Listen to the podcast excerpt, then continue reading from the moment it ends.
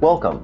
My name is Andrew Barron, and this is Well, It Depends, the podcast where I present the pros and cons of different financial decisions so that you, the audience, feel better informed when you are confronted with these decisions in your own life. In this episode, I asked the question Should I borrow from my 401k? Well, It Depends is sponsored by my firm, John G. Ullman and Associates. We are a team of financial planners, research analysts, tax specialists, and support staff, all working together to give our clients a comprehensive experience. If, after listening, you'd like to discuss your situation with one of our financial planners, including me, please email info at jgua.com. But before we begin, a short disclaimer. This is being recorded on January 4th, 2023. The contents of this podcast are strictly for informational purposes only, and nothing said should be taken as investment, tax, or legal advice. Any strategies discussed may not be suitable for listeners specifically, and so we strongly encourage consulting your advisor before implementing any strategies to ensure they meet your individual objectives. Getting into it. Should I borrow from my 401k? Well, it depends. Over the past 12 months, we've seen persistent inflation and rising interest rates.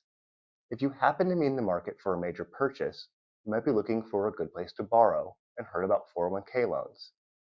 You should know that not all plans offer loan options, so don't think this is automatically available to you.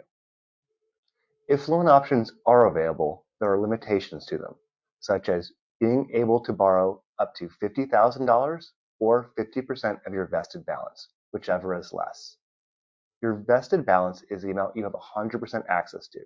This includes all of your personal contributions, but if your employer makes contributions on your behalf, these may be considered unvested, depending on your plan rules and your current years of service.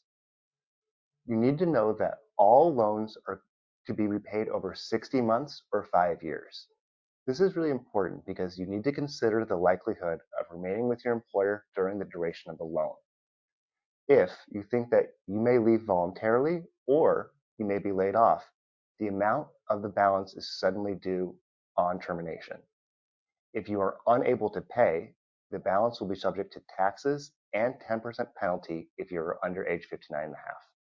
Many people are also attracted to the feature that interest is paid directly into the 401k balance since there is no lender. But this isn't free money, and instead you are required to pay the interest. Repayments are done by withholding on your paychecks. This can be substantial depending on the amount of loan taken relative to your income.